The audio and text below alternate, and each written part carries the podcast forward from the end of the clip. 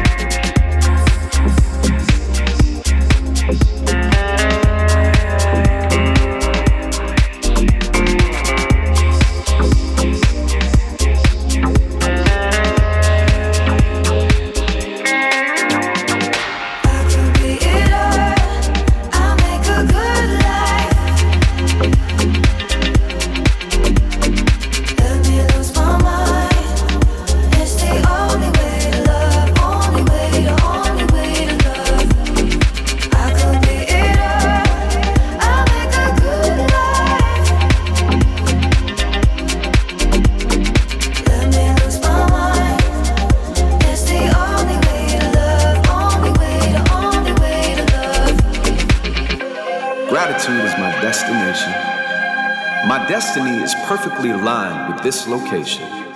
I am the map, so I travel back in time. I have everything I want because my imagination is mine. But mine is not enough for me because I am not my mind. I could see it all, but never get to see I'm truly blind. I could be it all, but all identity is intertwined.